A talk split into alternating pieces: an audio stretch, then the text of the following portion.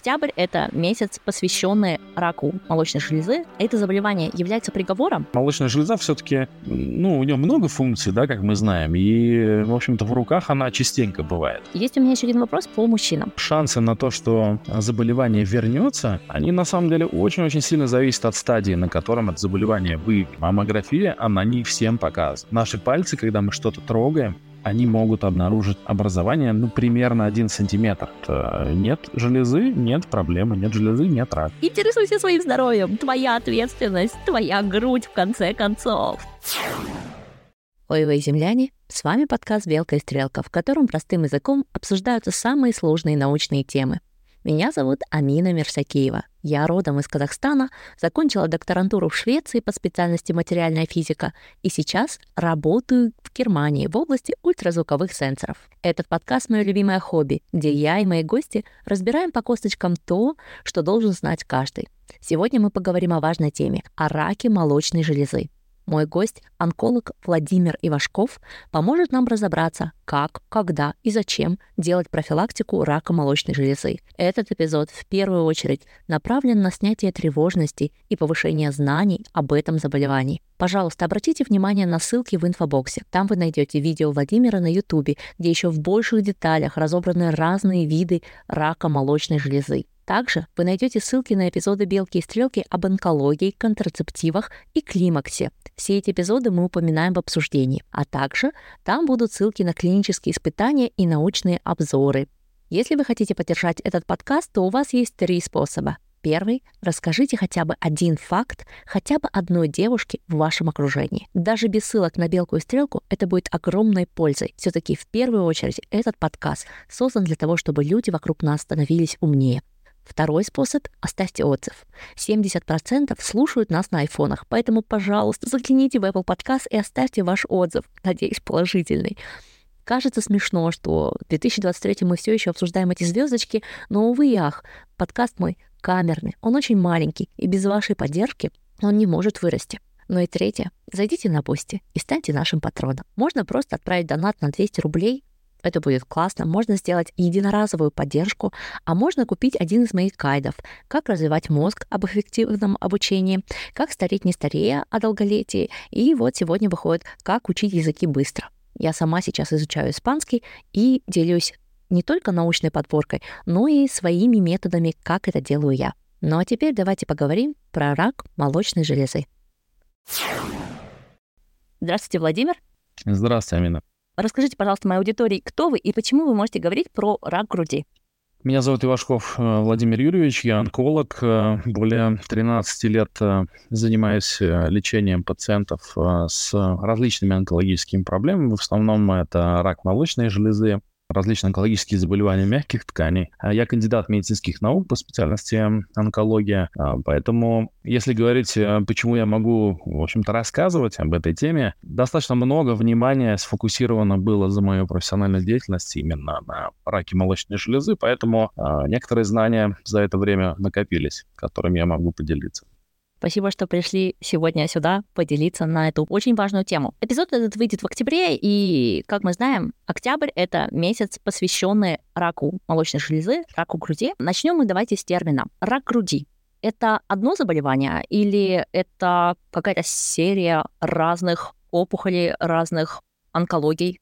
Когда мы говорим э, рак груди или рак молочной железы, в общем-то, да, это одно и то же. Если рассматривать э, разнородность заболеваний, которые являются там, раком молочной железы. Конечно, если мы будем углубляться в более профессиональной точки зрения, мы найдем там как минимум пять разных раков. Они все будут по-разному лечиться, все будут по-разному хирургически лечиться, у них будут разные препараты, которые будут применяться для их лечения. Поэтому и да, и нет ответ на ваш вопрос. Э, разнородные заболевания действительно. Но мы все-таки можем назвать это рак молочной железы рак груди одним термином это хорошо, уже успокаивает, что это одно заболевание. Это заболевание является приговором. Это такой, в общем-то, частый да, миф, очень-очень плотно в аудитории укреплен, что, ну, даже вот когда мы слышим у кого-то из э, друзей или близких возник рак груди, ну, все, значит, пора готовиться уже а, прощаться. А, безусловно, это не так. Сегодня это точно не приговор. Это, конечно, не ангина, там, не грипп, это более тяжелое заболевание.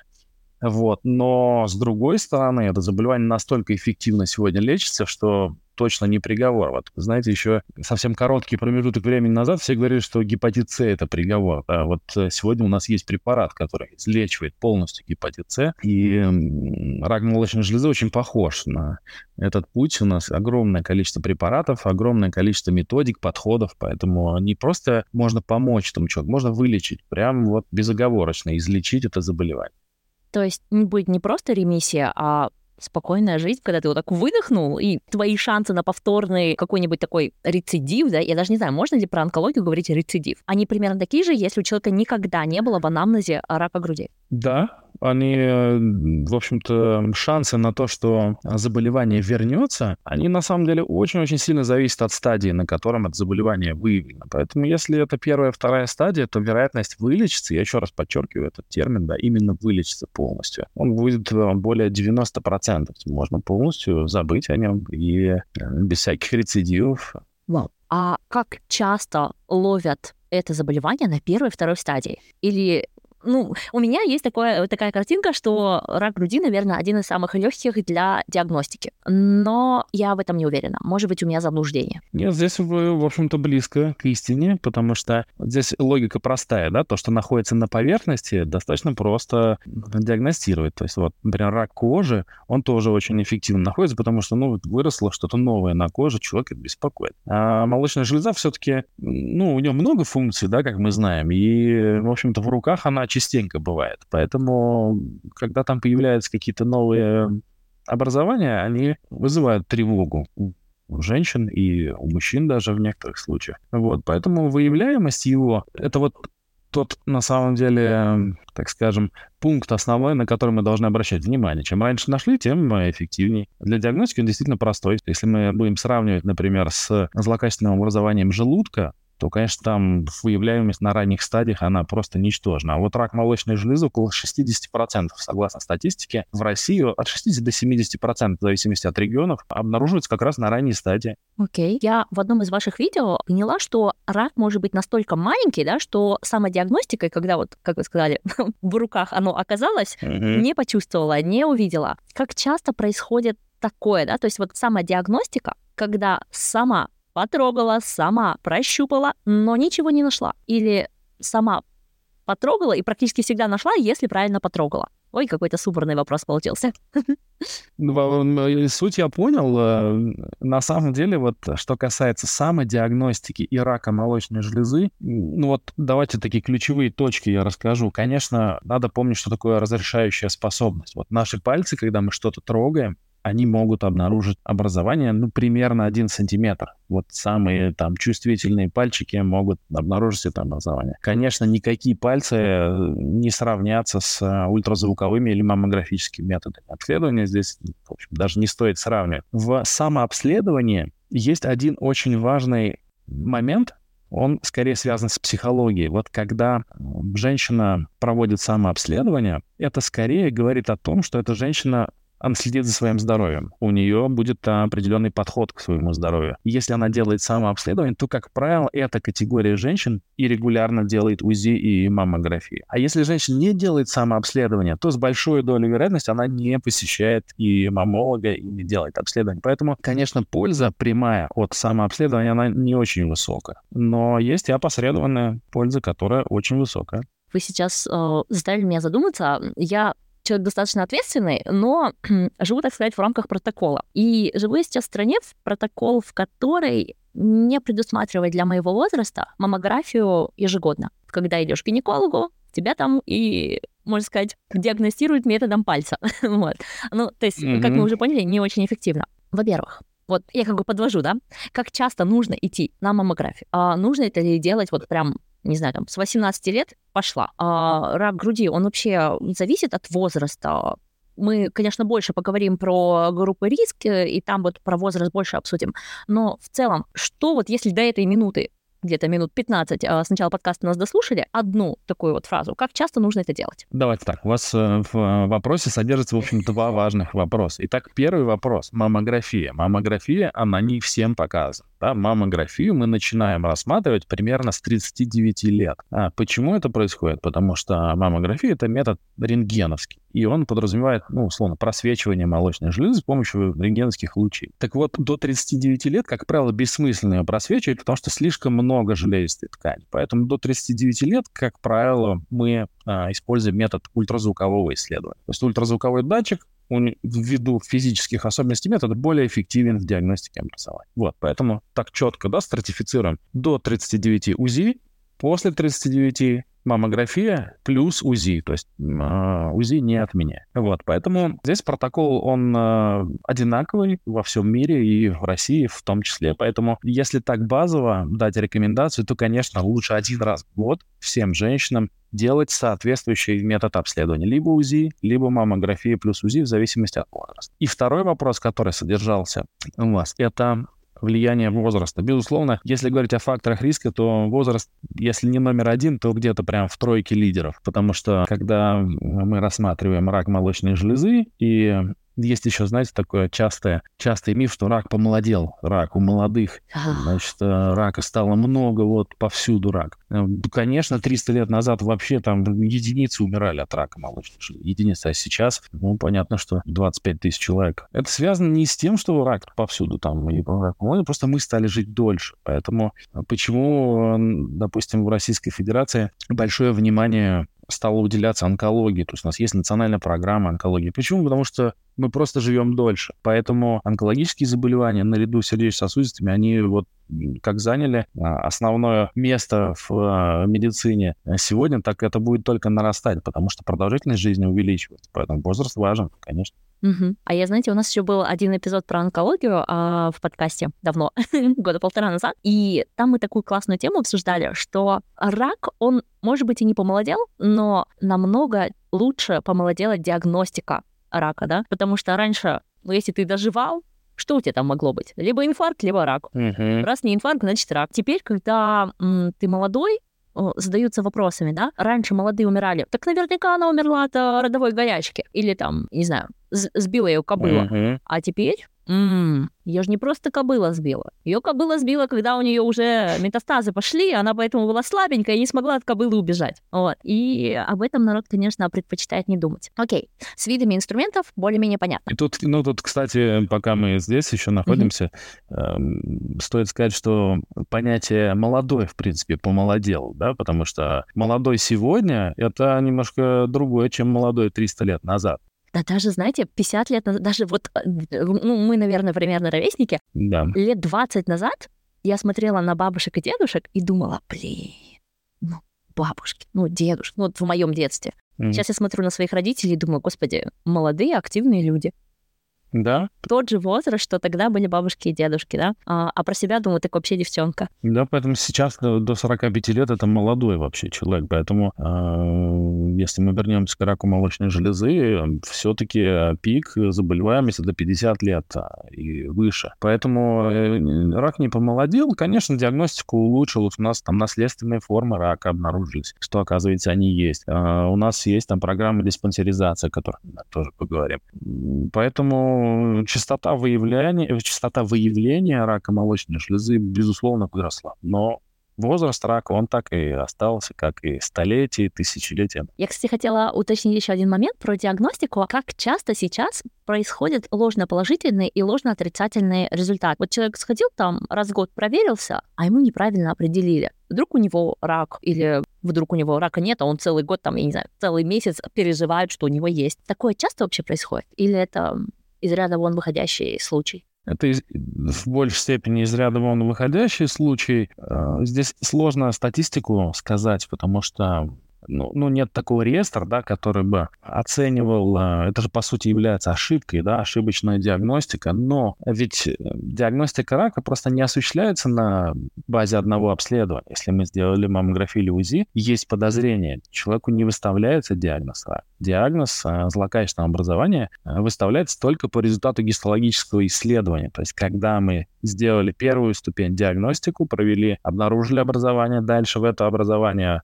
маленькой а, иголочкой зашли, взяли материал, отправили на гистологию, то есть вторая ступень обследования. И эта гистология тоже может быть многоступенчатой, там несколько критериев, несколько разных обследований может быть. И только после этого уже устанавливается диагноз рака железы. Поэтому если мы говорим о ложноположительных результатах, то, конечно, их ничтожно маленькое количество. Вот. А по, по поводу ложноотрицательных, то, э, безусловно, здесь э, порядка 3% может быть, потому что разная диагностика, разные УЗИ-аппараты, разные э, маммографы и э, специалисты разные. Поэтому, если мы говорим про Российскую Федерацию, это, конечно, огромная страна э, с э, чрезвычайно разнообразным оборудованием.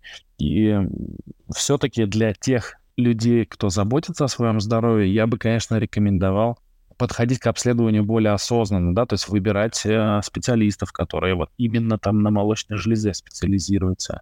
Ну, это же как бы базовые правила, да, вот вы же когда идете там чинить какую-нибудь вещь или э, в автосервис, э, или в магазин. Вы смотрите отзывы, вы смотрите там, как, э, какие результаты работы этого специалиста. Это химчистка лучше или вот другая химчистка лучше? Ну, почему ваше здоровье, оно не, не такое же? Почему надо просто подчиниться поликлинике, к которой вы привязаны? Да тут уже иногда думаешь, пусть хотя бы в поликлинику сходят, пусть просто заведут привычку ходить и проверять, чтобы потом слушать нас до 100 лет. Не всегда удается донести до людей самую такую базовую. Дойди хоть куда-нибудь. Научился ходить хоть куда-нибудь? Начни ходить к осознанным, к хорошим специалистам. Интересуйся своим здоровьем. Твоя ответственность, твоя грудь, в конце концов. Ну, это уже такой крик отчаяния. Ну вот здесь я бы добавил, что все-таки поколение от поколения, ну, есть положительные сдвиги. Вот даже а, посмотреть э, там два поколения назад а, своих бабушку и дедушку, ну, конечно, там а, Бог дал, Бог взял. А, здесь э, медицина, она второстепенна, да. Родители как-то чуть более ответственно к здоровью относятся. А вот поколение, которого мы, наверное, с вами относимся, я не знаю, какое оно по буквам там, X, Y. Лучшее. Самое молодое, самое лучшее, самое осознанное. Да. Ну, к сожалению, уже не самое молодое. Но э, вот наше поколение, оно, конечно, еще более осознанно подходит своему здоровью. Это плюс, поэтому нет, сдвиги есть. Это хорошо. Я тут а, оптимистично настроен. Я на самом деле тоже, потому что если бы я была очень пессимистично настроена, мы бы не записывали 122 эпизод подкаста, потому что когда вообще нет выхлопа, руки, конечно, опускаются. Но выхлоп есть, единственное, объема не те. Знаете, хочется, чтобы там тысячи людей, которые слушали этот подкаст, прослушали, сами пошли проверились и э, повели своих мам, бабушек, тех, которым Бог дал, Бог взял. Настолько важно, чтобы наши старшие родственники оставались с нами как можно дольше в самом здоровом расположении там, не знаю, свой, своего тела, чтобы mm-hmm. мне тяжело передать вот эту эмоцию. Но в то же время понимаю, что прослушать подкаст и стать и пойти сделать что-то — это две разные вещи. Ну, возможно, прослушать подкаст, почитать ваш Инстаграм, послушать, посмотреть ваши видео на Ютубе. И тут мои девочки станут и пойдут. Да, девочки? Я надеюсь, вы вообще ходите там? Что это такое? У нас подкаст для ходящих. Ну-ка, все стали и прошлись. Вернемся немножечко к диагностике в конце концов, помните, помните, как работает эволюция. И в эволюции э, выживают определенные особи. Поэтому, если вы будете следить своим здоровьем, у вас есть большие шансы э, добиться эволюционного превосходства вашего потомства. Ой, замечательно. Надеюсь, все тут захотели стать тем самым выбором естественного отбора и пошли проверяться. Есть такой миф, повышает ли маммография вероятность онкологии? И не только маммография, а вот, в принципе, диагностика, вот это вот все. А, но маммография в первую очередь, потому что это рентгеновские лучи. Здесь могу всех абсолютно разубедить, э, что маммография один раз в год, маммография один раз в два года никаким образом не влияет на вероятность развития злокачественных образований. Небольшое облучение, очень-очень маленькое доза. Поэтому ну, достаточно просто сравнить там с несколькими перелетами на самолете, и, в общем-то, вот и ваши маммографии. Ну, замечательно. Уровень тревожности в этом чатике чуть-чуть вырос. Наши, наши все сразу э, стали бояться летать. Хорошо, зато будете ходить на маммографию или на УЗИ, в зависимости от возраста. Есть у меня еще один вопрос по мужчинам. А, рак молочной железы у мужчин, он же тоже случается? Да, бывает. Э, ну, конечно, это гораздо более редкое заболевание. По данным статистики, ну, примерно один, может быть, на тысячу. Потому что у мужчин все-таки тоже есть железистая ткань, там, где находится грудь. И если мы говорим о злокачественных образованиях, мужчин называется рак грудной железы, а не рак молочной железы. Ну вот есть такая вот э, языковая терминология. Вот. Но иметь в виду его тоже стоит. Почему? Потому что в отличие от женщин, а, рак грудной железы у мужчин он обладает очень плохим прогнозом и лечится хуже, чем у женщин. А он плохо лечится, потому что он плохо... Ну, я предполагаю, да, что если у нас там 10 мужчин на, на всю Россию и там двое на весь Казахстан заболели раком грудной железы, а, то у нас просто не хватает а, статистических данных, чтобы затестить разные лекарства, разные методики и сказать, вот так ты будешь выживать. А, поэтому мужчины реже болеют из-за этого, мы их хуже лечим.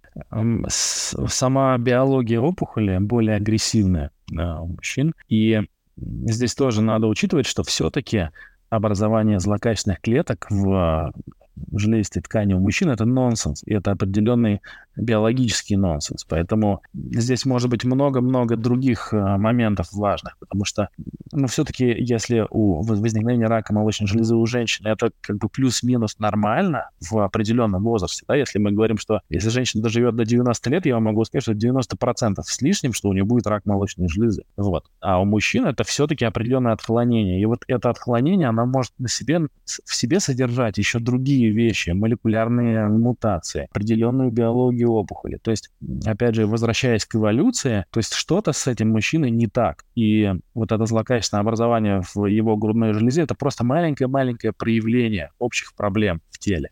Это ужасно. Я представила, что все мои слушатели мужчины сейчас жутко напряглись. А, давайте их успокоим. Как им диагностировать такое заболевание? Ведь, если я правильно понимаю, рак, он не болит mm-hmm. происходит, и если его не диагностировать э, специальными средствами, то ты не поймешь, что у тебя рак. Вы знаете, вот если мы к мужской аудитории обращаемся, то, честно говоря, я бы не рекомендовал поддаваться какой-то панике и бежать на диагностику. Я бы рекомендовал, на самом деле, просто убрать факторы риска для мужчин и рака грудной железы, они очень-очень имеют серьезную взаимосвязь. Это ожирение, избыточный вес, это гормональные проблемы, это повышенное потребление алкоголя прям напрямую влияет, курение. Поэтому здесь, наверное, мужчинам все-таки убрать факторы риска, и все нормально.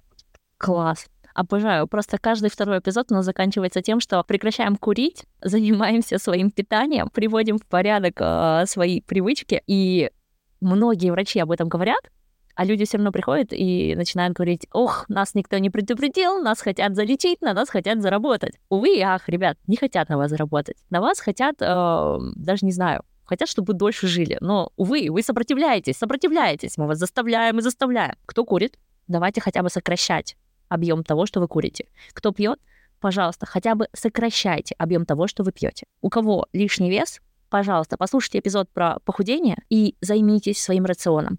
10% потери веса уже снижают многие риск-факторы. То есть вы все еще можете быть в избыточном весе, но при этом ваши шансы на онкологию, ваши шансы на разные заболевания, связанные с весом, они снижаются. Угу. Поняли? Молодцы. Дальше. А, мы уже зашли на риск-факторы. Они, наверное, одинаковые для мужчин и женщин. Алкоголь, э, сигареты, лишний вес. А, хотела бы поговорить про гормональную терапию. А если люди принимают какое-то гормональное лечение, это является фактором риска? Давайте так, вот у нас какие бывают гормональные, когда женщина принимает гормональные препараты, да, это контрацептивы, Uh-huh. Это препараты, которые применяются при экстракорпоральном оплодотворении а, и гормон-заместительная терапия, да, когда с определенного возраста женщины используют препараты для того, чтобы дольше оставаться в форме. Любое вмешательство в гормональную среду, когда какие-то гормоны мы привносим извне, это всегда повышение риска. Да, то есть контрацептивные препараты, они как бы менялись, у них есть определенные эволюции. Если, например, а, более старые а, контрацептивные препараты, они достоверно увеличивают риск рака молочной железы, то современные препараты вроде как не сильно его повышают, и а, спустя несколько лет после отмены этот риск возвращается в норму. Но, тем не менее, мы можем говорить, что они повышают повышают риск. Поэтому гормональные препараты, ну, все-таки нужно рассматривать как определенная серьезная мера. Если нет выбора, если вы строго приняли решение, что гормональные препараты, они для вас, значит, э, позаботьтесь о других факторах риска и обязательно об обследовании. И тем самым вы сможете эти риски перекрыть. Окей. Okay. Я сейчас прям услышала, как э, постоянная гостья нашего подкаста, гинеколог э, Крепешкова, э, просто ужаснулась бы, потому что ну, многие же люди не принимают оральные контрацептивы, потому что боятся рисков рака, но угу.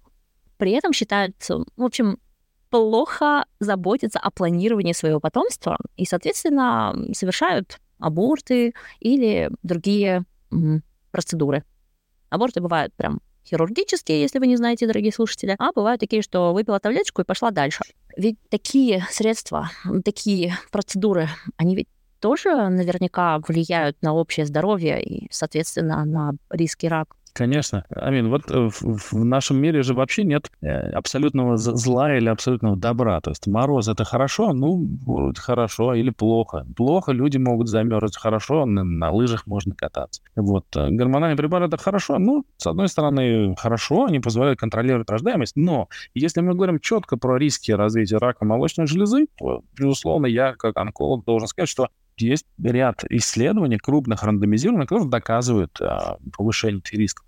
Ну, стоит справедливости ради заметить, что есть исследования, которые доказывают, что эти риски несущественно повышаются или не повышаются. Но здесь уже вопрос, да, если рандомизированное исследование с одной стороны говорит, что повышается, а с другой стороны не повышается, то ну, все-таки мне ближе, как онкологу, придерживаться более опасной точки зрения. Это же не просто там одна бабушка сказала, там, а другая опровергла. Это все-таки ну, группа ученых, это серьезное исследование. Поэтому это надо иметь в виду. А по поводу неконтролирования рождаемости, абортов, ну, безусловно, это, это, это катастрофа для организма, когда вроде бы пошла настройка на беременность, и эта беременность случилась, гормональный фон начинает меняться, потом резко а, происходит обрыв этого гормонального фона. Конечно, это зло, но так ли нужно обязательно контрацептивы для этого принимать? Может, мы все-таки чуть-чуть более образованное общество, которое может... Ой, не знаю. С помощью, с помощью мозга, а не с помощью таблетки это контролировать. Ой, я вот прям иногда даже...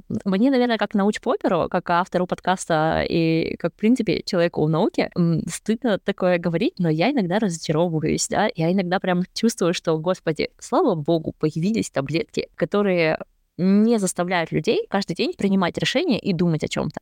Да, то есть, э, да, это легкое решение. С одной стороны, оно повышает риски, но в целом и в общем это улучшает качество жизни каждой отдельной женщины и общества. Да, то есть э, я, являюсь, я являюсь сторонницей контрацептива для тех, кто их выбирает, да, молодцы. Девочки, вперед из песни. Бездумное потребление контрацептивов, когда один день приняла, второй нет. Когда в один день приняла с утра, потом вечером. Когда еще что-то. Ну, это, конечно, вообще. никуда, не, никуда не идет, да, то есть понятное дело, что таблетки это тоже не очень просто.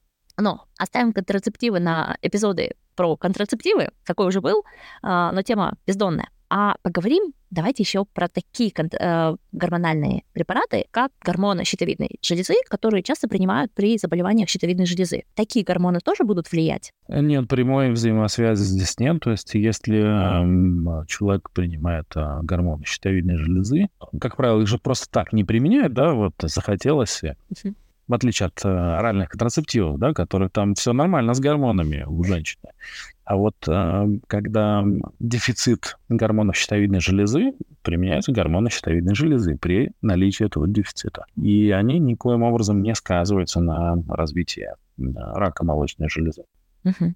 Окей, что мы должны взять из вот этого обсуждения? Если вы принимаете какие-то оральные контрацептивы, заместительную терапию, это не значит, что этого делать нельзя, но это значит, что нужно проходить обследование строго по расписанию. И если положено раз в год проходить, мы не забиваем. Мы ходим и спокойно живем. И если мы принимаем контрацептивы и заместительную терапию, мы не отказываемся от них бездумно, а улучшаем свое качество жизни, меньше курим, а вы помните, да, доктор Гребешкова вам говорила, что если будете курить, то никакой заместительной терапии вам. Следим за своим весом, следим за своим питанием, следим за своей физической активностью. законы здорового образа жизни остаются точно такими же. Нет ничего такого ужасного, если вы относитесь к себе с любовью, если вы о себе заботитесь. Усвоили? Да, капитан! Молодцы. Пошли дальше. Обсудим с вами, ну, конечно, самую триггерную тему, это Анджелина Джоли. Наверное, ни одно обсуждение рака молочной груди не заходит без Анджелины Джоли. Э, я бы ну, еще чуть-чуть для там, завершения предыдущего а, разговора сказал, что я ни в коем случае не являюсь а, противником оральных контрацептивов или гормонозаместительной терапии. Но вот даже не так. Я вот не являюсь э, противником оральных контрацептивов. Вот по поводу гормонозаместительной терапии все-таки это гораздо более опасная история, чем оральные контрацептивы. Вот. Но я думаю, что вы разберете это в последующих подкастах. Вот. Поэтому э, контрацептивы — это не абсолютное зло. Просто, как и с любым препаратом, нужно относиться к нему внимательно, нужно относиться к своему здоровью действительно внимательно. Если вы э, решите там какой-нибудь э, противовоспалительный препарат каждый день принимать, э, бездумно там, когда три таблетки, когда две, и сами себе его назначите, и сами его отмените, поверьте мне, проблем будет еще гораздо больше, чем оральные контрацептивы. Поэтому, как говорили древние, все есть яд и все лекарство. Это все зависит от дозы. Истина с нами на века. Угу. Анджелина Джоли. Возвращаю нас к ней. Напомним нашим слушателям, что актриса Анджелина Джоли лет 10 назад удалила часть молочной железы. Если я правильно помню, полностью. Почему она это сделала и насколько это, простите меня за слово, адекватно, да? То есть э, у человека не было рака, но человек сделал, так сказать, профилактику очень жесткую профилактику. Давайте я чуть э, расскажу про этот случай. То есть почему она сделала? Она сделала это не просто так, потому что ей, в общем-то, сильно захотелось это делать. Мы должны упомянуть важную э, вещь, что вот среди факторов риска рака молочной железы есть еще железобетонные факторы риска, которые очень-очень сильно повышают вероятность развития, это мутации. У каждого человека есть разные мутации. И вот есть такие критические мутации, они называются мутации в генах BRCA1, BRCA2, наиболее известные. Их бывает там более сотни разных вариаций, но вот эти два гена, они приковывают основное внимание. И при наличии мутации в этих генах, то вероятность развития рака молочной железы, если она была там 12%, да, в среднем, то она станет 85%. Это огромное повышение. То есть близко к 100%, что разовьется рак молочной железы. Хорошо, что среди популяции женщин около 8, максимум 10, 8, максимум 10% а, женщин содержит эту мутацию. Вот, то есть таких людей не так много, но вот, вот эта маленькая категория людей, она очень-очень подвержена образованию злокачественных опухолей. А как узнать, относишься ли ты к этой категории? Это нужно сдать ДНК-тест. Очень просто нужно сдать кровь э, на наличие этих мутаций и э, получить ответ. Единственное, стоит иметь в виду, что есть разные типы этих анализов, есть расширенные, есть стандартные. Вот для начала можно сделать стандартный и э, на нем остановиться. Но если есть в семье четкая среди родственников тенденция к тому, что возникает рак молочной железы или рак яичников, или другие раки, а, кстати говоря, то, безусловно, есть смысл сдавать расширенную линейку мутаций. И здесь а, тоже я сразу упомяну, что если у дедушки в 85 или у бабушки в 83 был рак какой-то, это не значит, что у вас есть предрасположенность к раку. А вот если до 45 лет а, развивались разные опухоли, вот это тревожный сигнал. И вот тогда нужно сдавать кровь. Угу. Запомнили? Пошли дальше. А то иногда, знаете, у нас любят люди пере, перез, перебдеть, так сказать, а не каждый кошелек выдержит mm-hmm. А, все перебдение. А, вот. Да. А, возвращаясь к Анджелине Жоли, у нее как раз была мутация, и э, ее тревоги, опасения оправданы, поэтому, учитывая, что какой-либо фармакологической профилактики толковой пока нет развития рака железы, то остается вот старый метод. Э, нет железы, нет проблемы, нет железы, нет рака. Она выбрала такой путь. И э, ну, с точки зрения здравой логики, здесь я на ее стороне, потому что если есть такая высокая вероятность, чем ждать, пока этот рак разовьется, ну, лучше удалить э, железистую ткань, тем более, что она сделала прекрасную реконструкцию. И вот поверьте мне, как реконструктивному хирургу, после вот такого удаления железистой ткани и реконструкции, то есть восстановления молочной железы с помощью импланта, грудь будет выглядеть очень хорошо. И в большинстве случаев даже красивее, чем до операции. Да, я просмотрела несколько фотографий, как вообще это выглядит, и что в некоторых случаях лучше даже удалить больше, а не держаться за остатки железистой ткани, а чтобы в конце концов повысить свое качество жизни. То есть человек и так прошел через серьезное лечение, прошел через вот удаление, а попытка сохранить как можно больше своего в конце концов, грудь это не зубы. Грудь это не зубы. Вот за свои зубы нужно держаться за пос- до последнего, да? Там уж какой имплант не сделай, а он все равно вряд ли проживет дольше, чем данный вам Богом здоровье, природа, не знаю, кем там вам дан, дан был корень а, каждого, каждого отдельного зуба. А грудь можно сделать, слава богу. Вопрос мой такой еще. А как часто такую операцию делают? А может быть, вот вы сказали 10%, да? Ну, вообще это каждая десятая. Это достаточно много. Э, и много, и мало, да, с одной стороны. А, эту операцию делают не очень часто, потому что вот что касается Российской Федерации и стран бывшего СНГ, есть определенное законодательство, да, которое запрещает просто так удалять здоровый орган. Да? Молочная железа считается органом, и э, просто так приди и сказать, что вот я что-то переживаю, что у меня рак может развиться, можете мне молочную железу удалить. Вот. И здесь, в общем-то, оправдано, потому что завтра кто-то придет и скажет, я переживаю, что у меня там рак пальца возник, может мне палец удалить, или рак ноги, там, пилите мне ногу. Вот. Поэтому Здесь это действительно нужно регулировать законодательно. Сейчас есть разрешение в каком случае? Если есть рак с одной стороны, то есть был, например, рак слева диагностирован, он пролечен, и у пациентки, в этом случае мы будем называть женщину уже пациенткой, если у нее есть эта мутация, то можно удалить вторую грудь с противоположной стороны, но с одномоментной реконструкцией, то есть сразу ее восстановить. Вот. В этом случае это работает.